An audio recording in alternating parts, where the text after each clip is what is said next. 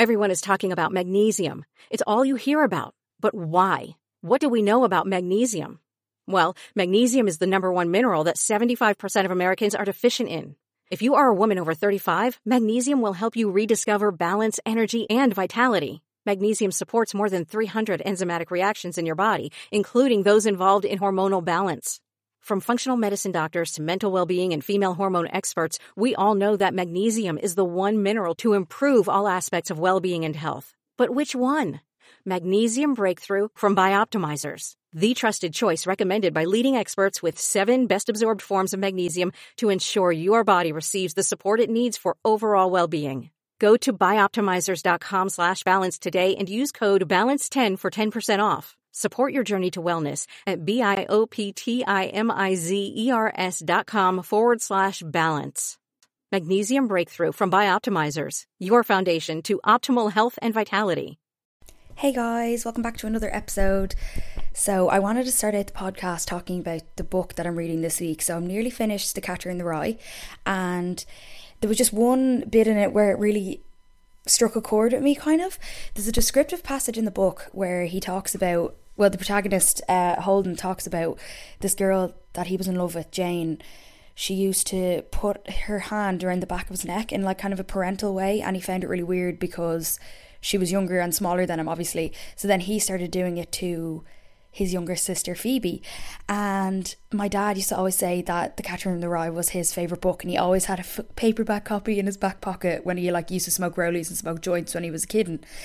And my dad used to do that to us when we were kids, and I just thought it, I just thought it was so cute that he got that from a book and then did that to us as children. But maybe I'm just super hyper emotional because of the isolation, that I'm just romanticising literally everything in my life. I don't know, but I just thought I'd share that little, I don't know, it was just something nice that happened to me this week where I put two and two together and just made that realisation for myself.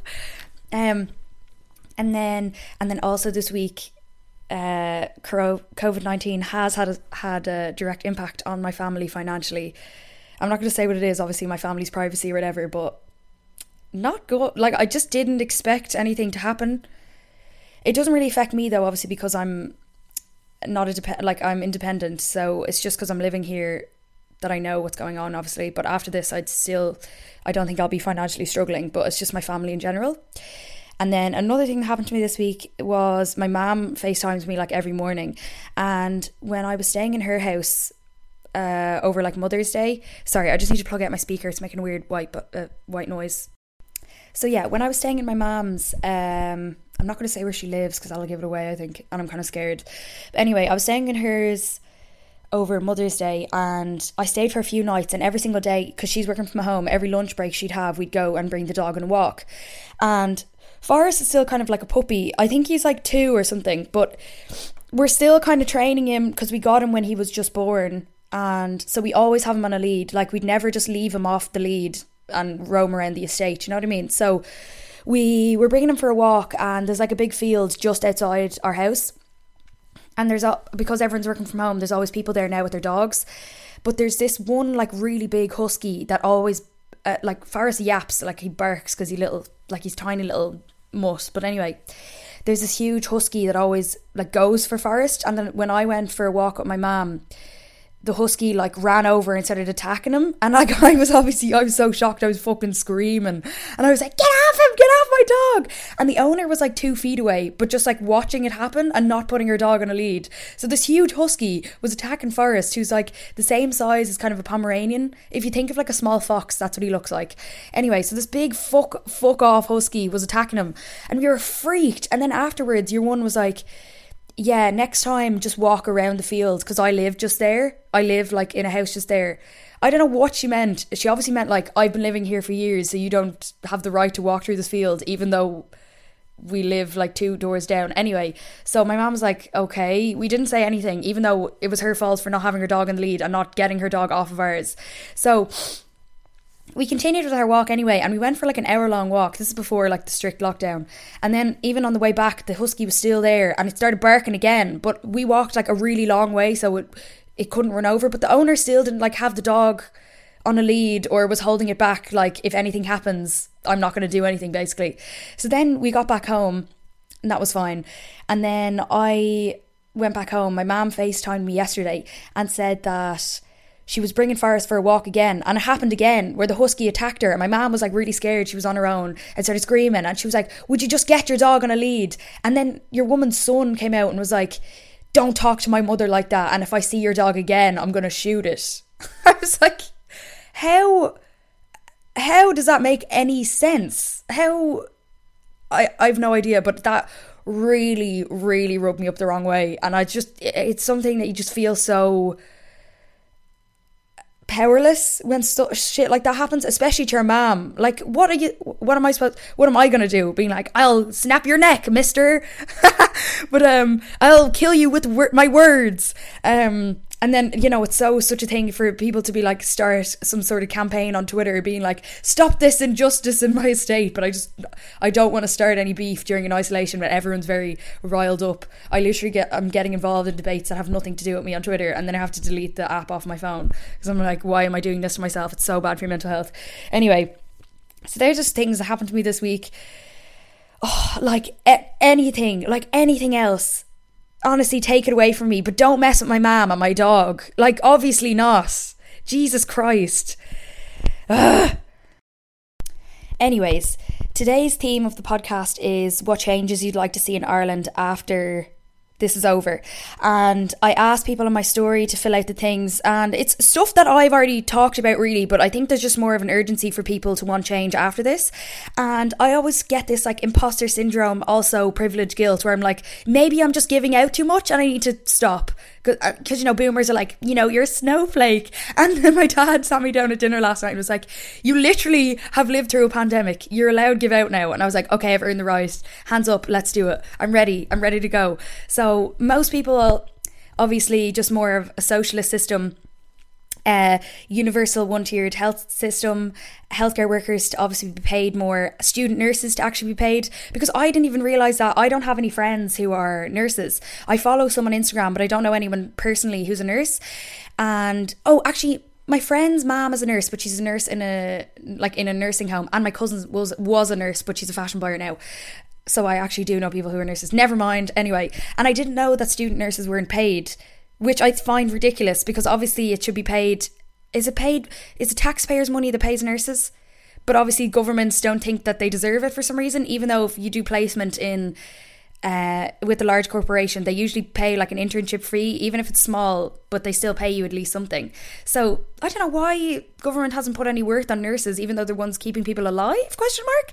Anyway, but one of the main things that has started debates with me, or like I felt inclined to get involved with on Twitter for some reason, I've no idea why, even though it actually has nothing to do with me, because I'm not claiming the welfare, but people giving out about other people claiming the welfare. So this has been like a long existing argument that people who are privileged say, oh, they're abusing the welfare system so they don't have to work, even though you don't even get a living, you don't even get a living wage from it. Like, you can't even afford to live or have kids off it. It's like, it's not sufficient. But then all of a sudden, when the mass majority of people need the welfare, it needs to be, I mean, it, it needs to be more money. But now people who are still working, for example, in supermarkets, they're getting less money than people who aren't working at all and getting the welfare. So there's the whole debate of like, I should be getting more because I'm risking my lives or risking my life, but it's not. That's up to your employer then, because, you know, you have an employer employing you. And I know in Tesco their wage was brought up, but they could bring it to a living wage if they actually wanted to help out their staff. You know, like, it's good and all, and all to be give, you know, giving them the ten percent, but I know a lot of supermarkets aren't actually even doing that, even though their sales are up like by whatever, a crazy amount, two hundred percent. So, and then as well, it's putting the blame on the people who can't work, being like, this is unfair that they're receiving three hundred fifty euro. And whether you think it or not, if you're having an effect on people that are claiming the welfare, who might feel guilty about it already, shame is like the worst feeling that you could that you could make someone else feel. If you're like shaming someone into doing something, that's like the lowest. I know with like fucking uh, law of attraction bloggers, whenever, it's like the lowest vibration you could feel is shame and guilt. So I know it's having an effect on people who are claiming it. I amn't at all. Amn't isn't a word, Keelan, shut up. I'm not claiming the welfare because I don't need it and I'm self-employed already. And people have said to me, like, you could get it if you wanted to. And I know people who didn't work before and are now claiming it. But that's people abusing the system. And you can only say that to that person if you know them personally.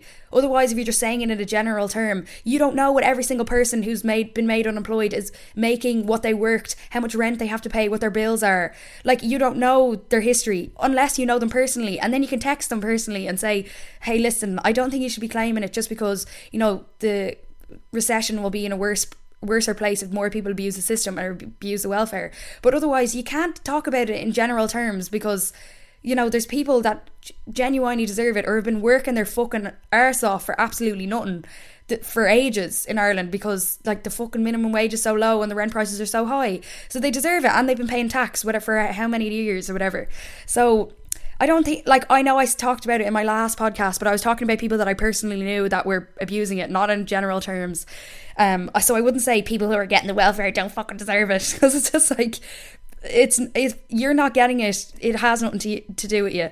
And I obviously don't care. Like, if people have been paying their tax and have been working really hard, like, they deserve it during a pandemic. And I know you might not have anything to spend it on if you are claiming it, if you live at home, but it's not your fault that it was a universal pay. Like, that's like the recession or the recession the revenue are reviewing it, and it was just like an emergency fund for people who had to pay bills and rents or whatever straight away, because if they started doing a means test, which is like checking how much you make, checking how many hours you used to work, they'd have to check it with your employer, te- like check your revenue, and that could take weeks. Like, everyone knows how long it takes to even get your tax back for stuff. It can take a year sometimes. So because it's a pandemic situation and it needed urgent action, that's why they just made it a universal wage for everyone instead of means testing everyone. But they're means testing people now because it's going to go on longer than we expected, if you know what I mean. So it's just universal for six weeks, and then people will get means tested. So it's actually not that long that it's going to be going on for. But I was trying to explain that on some Twitter debate, and then someone commented being like, who do you think you are using the word capitalist? I was like,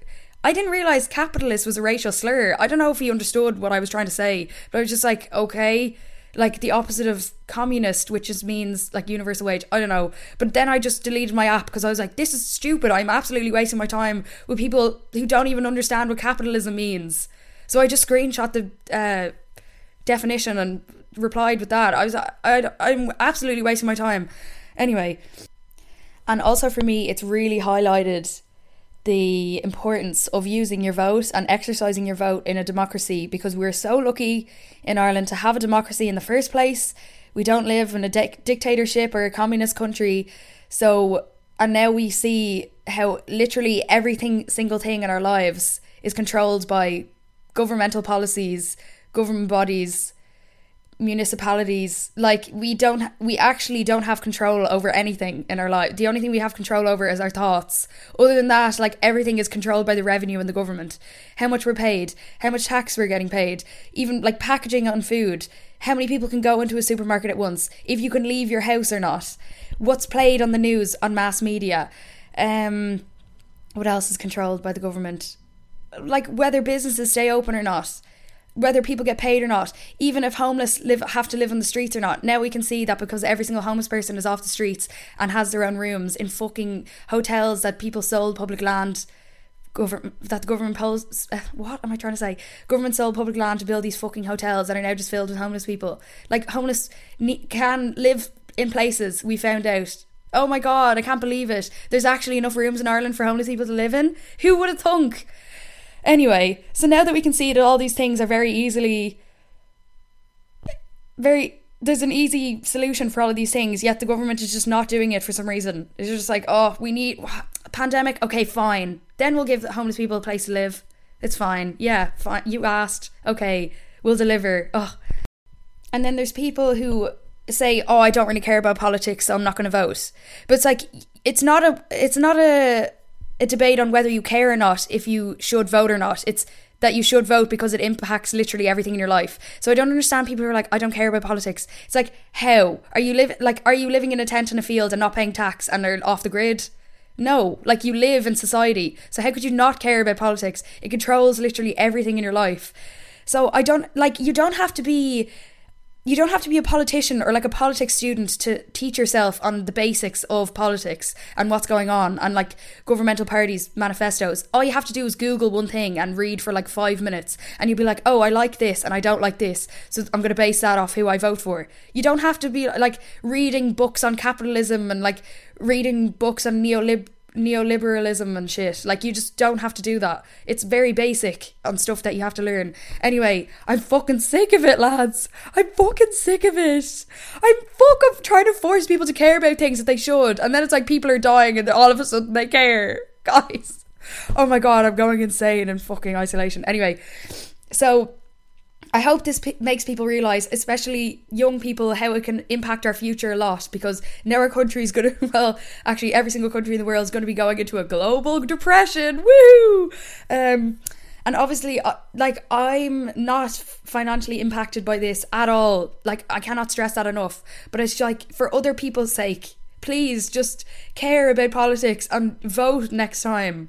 Please. Like, all of the stuff, like the healthcare crisis could have been avoided and all the nurses wouldn't have to work so hard and like such crazy hours and risking their lives every day if we just uh, had a more socialist system, if we invested more in uh he- what's it called medical equipment, and they were paid more, and there, there wasn't forcing like it wasn't forcing healthcare workers to emigrate for better living opportunities. If we had them all in the country, you know, working, they'd be able to see their kids and, you know, actually wear masks going into work, and we'd have more ventilators so there wouldn't be such a high death rate. I know that death rate isn't that high now because we flattened the curve from staying in, but like even Germany, people are still allowed to go outside because they actually have enough ventilators for everyone, and they're like, no one's gonna die here because we actually have all the equipment. Like, wouldn't that be nice, Ireland? Would it?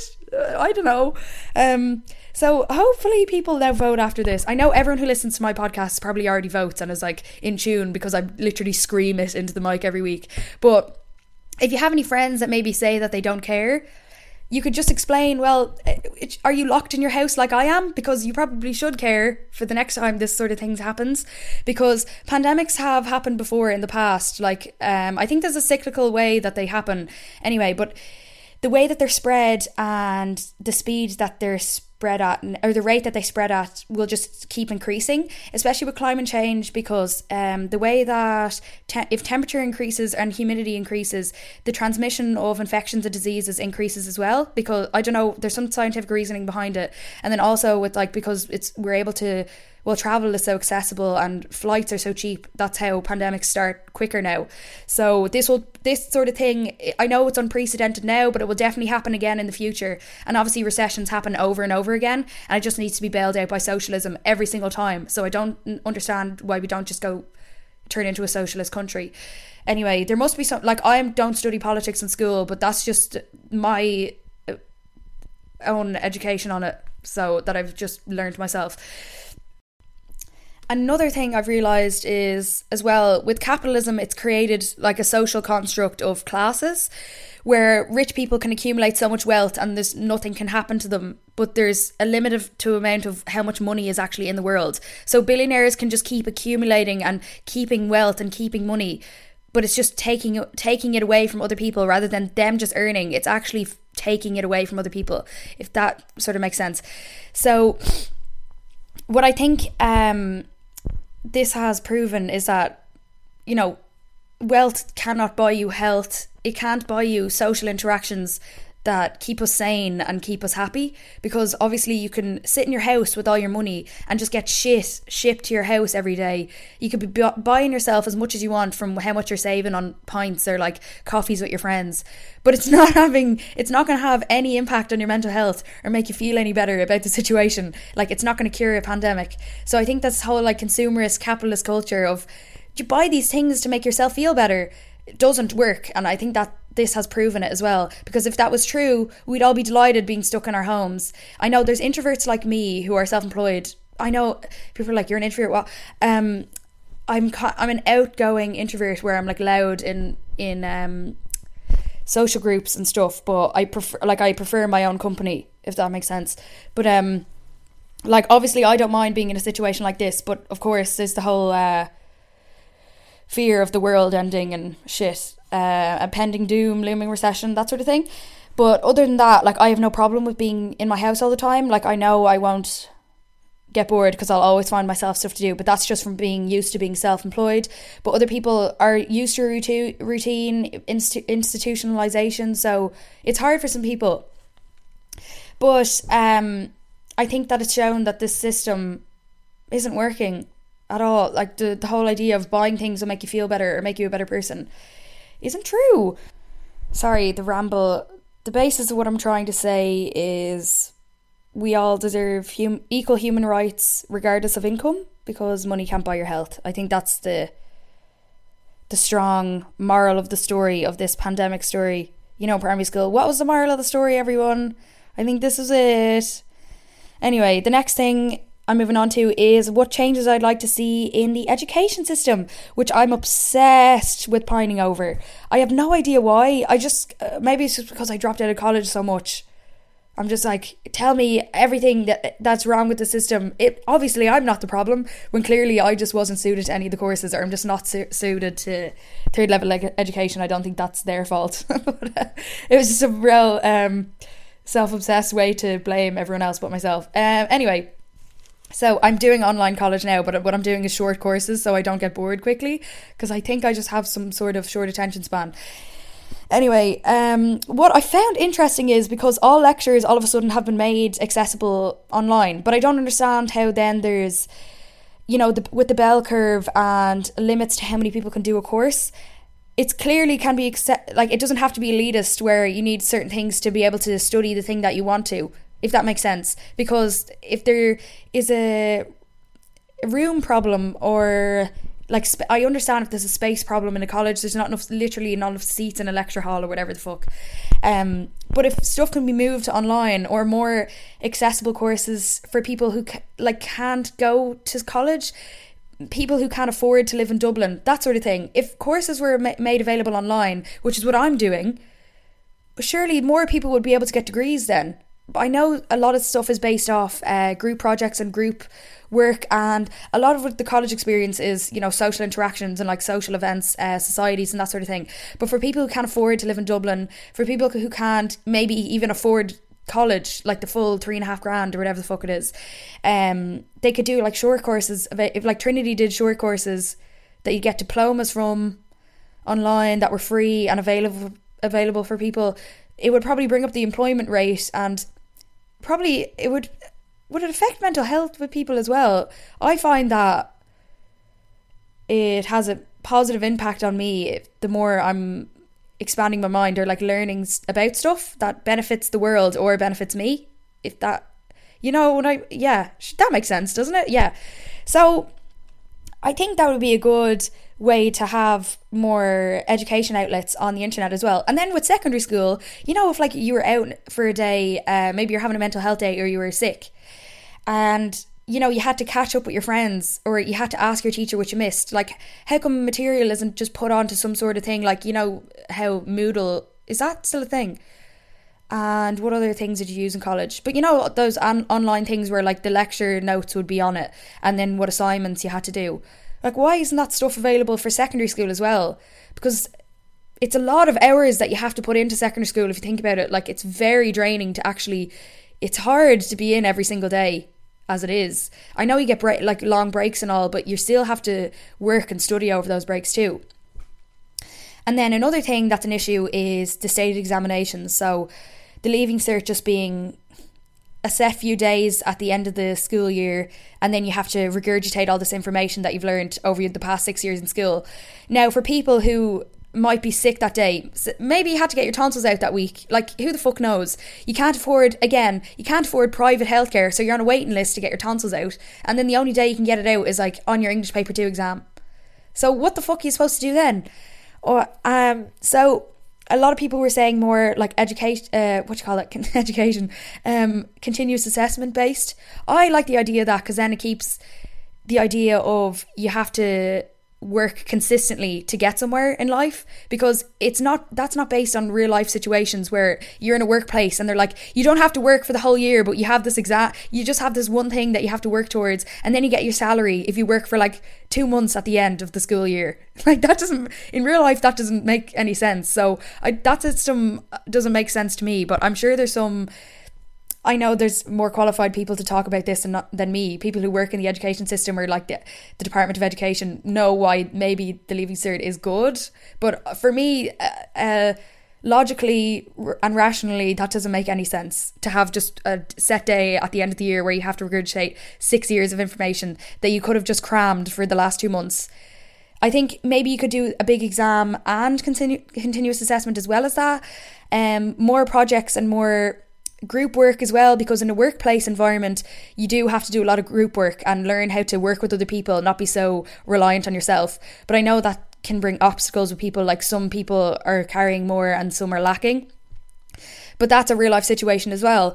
And then another thing is Uh, a new grading system on the Irish language, because I know there's more, there should be more uh, benefits of learning the Irish language, or like an association with uh, the positives of keeping the Irish language alive and the culture of it, because we're obviously losing it. More and more people are moving to ordinary level and not seeing the benefits of actually keeping the lang- language alive, and then people seeing it as like a boring subject or like not taught properly are just going to get frustrated and not ever want to learn it again.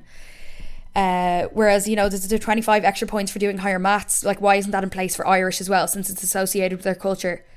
You know, the Brits colonialised us and took away our language, and I want to take it back. Give us the six counties and our and our language back, please.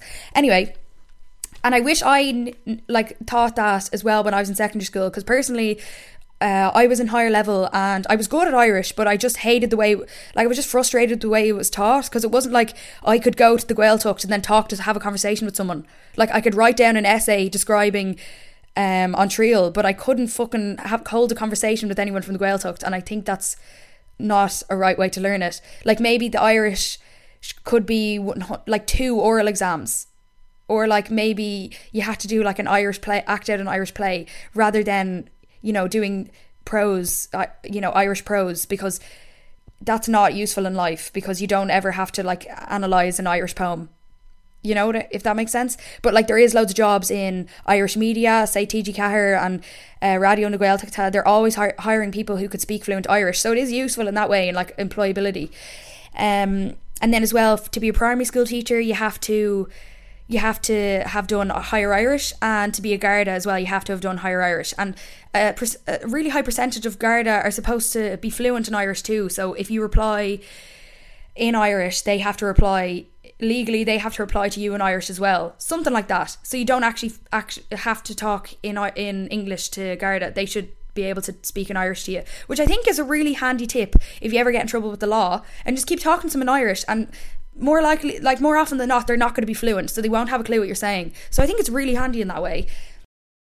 But then another issue that could come from continuous assessment is, and it was suggested, I know, from this year, if the Leaving Cert is cancelled, that your teachers take your previous or your most recent uh, grade from whatever the thing. But like if you're getting taught from the whole of sixth year, the whole whatever, that the only exam that matters is your Leaving Cert, obviously you're just going to wait until the last minute. Like that's just a normal human reaction. You're just going to say, oh, I'll just cram in the last two months, that's grand. So the mocks don't actually matter. It's just going to give an example of what the exams are actually like. So then that's affecting a lot of people that have just been used to the system where you can just cram at the end, like the last few months. And I know there's a small percentage of people who actually are just like studying consistently. I don't know who you are, but it's not me.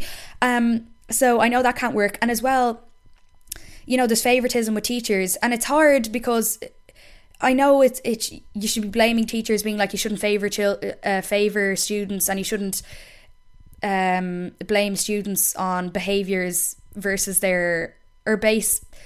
Hum, uh, students' grades on their behaviours in class, or like how their likability, whatever. But it's hard for humans to do that. Like we just do. We we have to dislike and like people. It's just our nature. We can't like everyone equally. It's really hard for humans to do that.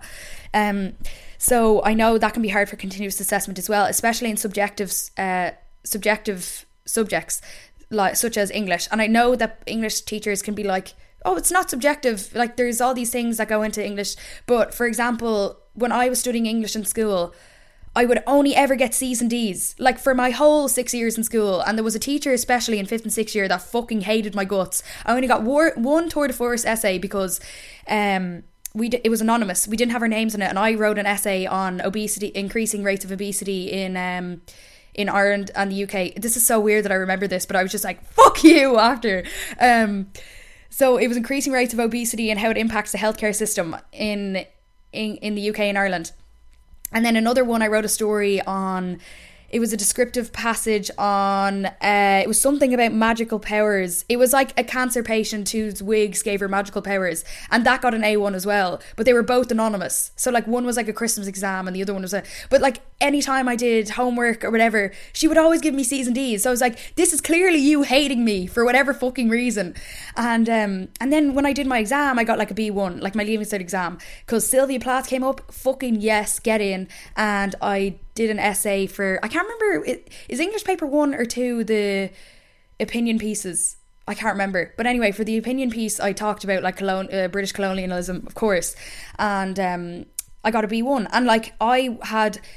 I never went in during six years, so like that was a good that was a good grade for me because I didn't work that much. I never went in. Like me and my boyfriend at the time would just mitch all the time and just hang out with each other. Like we didn't really do anything the whole year.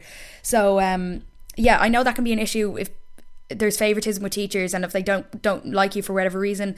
And for music and art as well, for your practicals, home ec as well for your projects. So if you get like uh, exterior, uh, what's that called? outside examiners to maybe take exams then for continuous assessment, or make them all anonymous, but I know some teachers can learn off your handwriting, um, then it would be a better grading system, I think.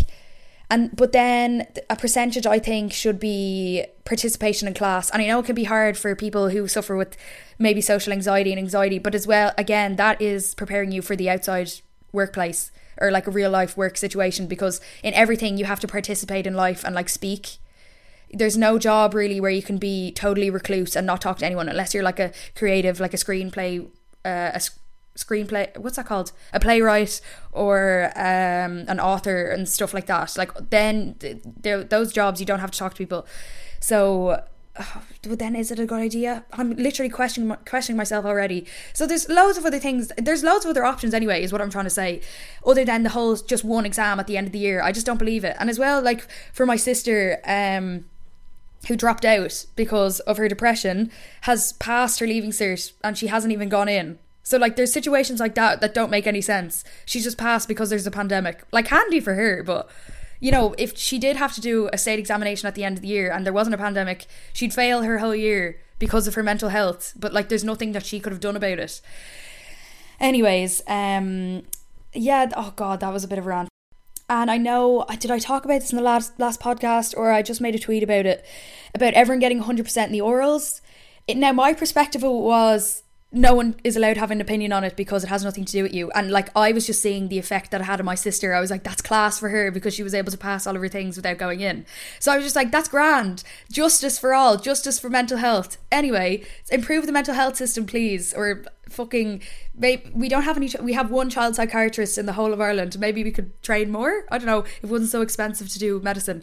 Anyway, um, fucking, yeah. So someone texted me being like, it's unfair for people who don't do as much practical subjects. So like someone who did art, home ec and music would get like one hundred percent all the practicals. So that would bring them up much higher over someone who did, say, physics, biology and chemistry. None of them have projects, do they? I can't remember. Um, I did biology, I should know that. But anyway, um, which I didn't even think about. Like I was only thinking about the languages. And then again, for people who are dyslexic or maybe just get exempt from Irish because they just moved to Ireland recently, they wouldn't get as high a grade either because they don't do as many languages. And then again, so, and then with the people getting one hundred percent, it's going to shoot up the points. So people who are reapplying to the C A O this year, who did their Leaving Cert last year, is going to find it impossible to get into college because the, the college points, and it's going to be way more competitive. And then it's going to fuck it up for people who are in fifth year now, because next year the points will still be kind of high because it's very unlikely the points go down, if that makes sense. Um, so I yeah, it has fucked up. I, I take it all back, guys. It has fucked it up. It's fucked it up big time. So that was a bit. Uh, it was a bit of a visceral response for me to tweet that, being like, "But I take it back, guys. Fully hold my hands in the air and say, incorrect for me. But the arguments that people were texting me being like, it's unfair because I'm doing my le- my junior cert, then I was just like, go fuck yourself. No, literally no one cares. Anyway, sorry if you're doing your junior cert, but honestly, it doesn't apply to you. The junior cert actually doesn't matter. Like, it's it's point it's completely pointless. Um, but lastly, I wanted to talk about, I've no idea how long this podcast is going on for. I wanted to talk about the environment. Oh, look, here she goes again. So, um, I know a lot of people were texting me being like, what do you think of, you know, you can see the fishies in, in the Venice, what you call that? In Venice, and, you know, clear skies, you can see the stars more and that sort of shit. Like, that, I know that's great. Ecological rejuvenation, it's what I've been asking for. Like, yeah, biodiversity, yup, yup the lads. But I don't believe that people have to suffer in order for that to happen. And obviously the only thing I've really been doing uh, when I'm not vlogging or like it, looking after Cora, I'm doing college work and I'm studying um, sustainable cities at the moment. And, you know, they look at the innovation and the implementation of more sustainable ways to reduce our carbon emissions, like social sustainability and economic sustainability and environmental sustainability. It's not just climate, it's it, it impacts everything. So like how to create new markets and jobs through renewable energy, and, you know, involve the community more by making public transport more accessible for everyone, that sort of thing, like making everything more affordable. It's basically like a well-rounded view on how to make life better for everyone. It's not just the environment. So um, I know from studying that, like I am literally, it's the only thing I can think about. Think more Higgins? Who is she? Um, it's the only thing I can think about at the moment. So I know from studying being like, I, I like people don't have to die for this shit to happen. Like it's it's like, well, you can have like the world, be- the earth benefits um, climate wise, but like everyone has to die and stay in their houses. Like I don't be- believe in that. It doesn't make a, it doesn't make a logic equilibrium for me, or like it just doesn't make any sense. So I know uh, it just needs some governance from people. So on an individual level, um, municipality level, governmental level, international level as well. For example, um, governance by provision, which is like providing psych- more cycle lanes for people. Governance by authority. I'm going to explain it more on my Instagram, because every Friday I think I'm going to do like uh, a mini lesson. I keep giving myself tasks to do that don't even make any sense, or like I'm just not arsed to do them. It's like people don't care what I have to say, uh, um, but it's just obviously a product of me uh, overthinking. But uh, on Friday I was going to talk about obviously climate gov- climate governance. So uh, governance then by authority. See, I'm such a rambler. I have no idea what I'm saying. Which means banning the use of cars in city centres and instead just having a light transit line and more cycle lanes. So like it's safer for people to cycle, because like I wouldn't cycle in the centre of Dublin in a fucking million years, because people like I have I know people personally who are knocked down by cars and they're like, it's grand, I got a claim, but it's like, yeah, but you could have died, and there's just there, there's not enough, and it's definitely not safe. Um, and then stuff like electric cars, I think that's allowed, that is a rule in Ireland. Electric cars are allowed to drive in bus lanes. And then for more grants, because I've been looking at S E A I grants as well. If you don't know what that is and you want to make your uh, house more carbon neutral, they basically give you grants and reimburse you for getting stuff like solar panels. And if you wanted to get your own, if you have loads of land, you could get your own wind turbine made and they give you a grant for that. Or you can get grants for buying an electric car, so they give you money off buying an electric car as well. Or if you wanted to br- build um. an electric power charging point. But for example, like you need legislative change and like government uh, investment to build more power charging points around around the country, because like people can get an electric car, but then on their way to work and they need somewhere to charge, and there isn't anywhere like anywhere a space available to charge their car, so then it's pointless. So that's why it needs governance from like an individual level, where people, for example, invest in solar panels and then they pay less. Uh, they see the benefits by paying less on their electricity bill, because you only have to pay like two hundred euro a year to pay back your solar panels, which is literally nothing compared to, I was paying my electricity bill in my old house in Galway and it would have been like one hundred fifty euro a month for a house of four people. So if it's only two hundred euro a year, you're saving so much money on energy, and you're also a carbon neutral home. Um, so people see the benefits there. But then if you buy an electric car but you can't use it because there's no charging points, then that's not your fault. But like the government just need to invest more for to make it accessible for people. So there's really easy stuff like that where um, people can see the benefits from it.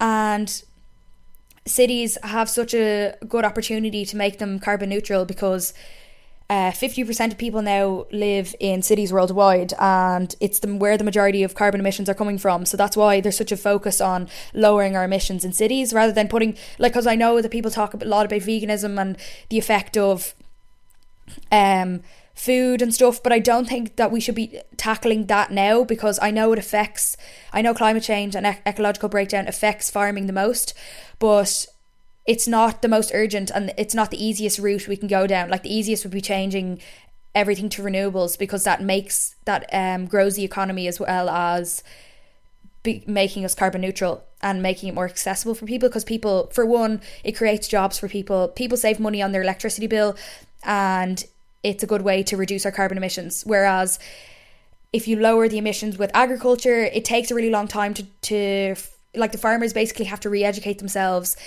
Um, you'd have to sell off all the beef, and it just takes a much longer time for for that process. And if we did improve the energy sources, then we wouldn't have to have such a stress on people's diets. And I think that causes a lot of rows of people, like, um you know, people's traditions and, like, family income and stuff like that. But I, I don't believe in the heavy subsidization of the beef agriculture industry. Like, there needs to be another way for for them to make money, rather than just totally subsidizing it, because then it's just a dead economy. Um anyway, I hope that made sense. But uh I'm still going to be vegan for ethical reasons and stuff, but I said this in a previous, I think it was an Instagram live, I don't know what I was talking about, but if I ha- I want to rescue chickens when I, whenever I have my own house, and then Uh, but if you do rescue chickens, they can't actually lay eggs because they're so traumatized from being stuck in cages and stuff. But if they do eventually, if some can lay eggs, I would probably use them for baking a lemon meringue pie, and I, I wouldn't feel guilty over it because it has no ecological or environmental impact on the world. You know what I mean? But I wouldn't eat meat because I just don't I just don't believe in eating, like, loads of meat is injected with different antibiotics and ho- growth hormones and stuff, and I don't want to have that in my body. So that's, like, the only re- you know. Um, but, like, I don't see anything wrong with people eating meat. I'm not like, oh, you're a bad person because you eat meat. I know I've said it before as well, but I've just educated myself more on it, I think, from doing my online course, where I just have a different perspective on it, where I'm not like, uh, blaming it on the individual, like, you should all go vegan. Because people text me being like, do you believe the whole world should be vegan? Like, I know in Buddhism and stuff, they, um, you know, uh, what you call it, worship the cow, so they don't eat a lot of meat. So religion-wise, it makes sense. But then I don't have that philosophy where I'm like, I would go out and pet a cow. You know, I just don't, like, I just wouldn't have a pet cow. I just don't have any emotional connection where I'm like, that's so cute. I, I don't know what I'm trying to say here. I'm just trying to say that I don't blame you if you're not vegan. Because I know a lot of people, and especially for girls, because when I was giving talks in schools, I'd have to be really careful about talking about diet in terms of um environmental impact, because a lot of girls take that so seriously. I, I, I know boys can suffer from eating disorders as well, but it's uh, the, the prevalence is within women, and, you know, they think I'm everything I'm eating is bad for the planet, so then they'd end up not eating anything, and then they're focusing on a lot of stuff they're eating, and then it can cause orthorexia. Is that called orthorexia? Um, body dysmorphia and that sort of thing, where there's just, like, an overwhelming guilt in eating stuff. And I think women have that already too much, so I don't want to impose that.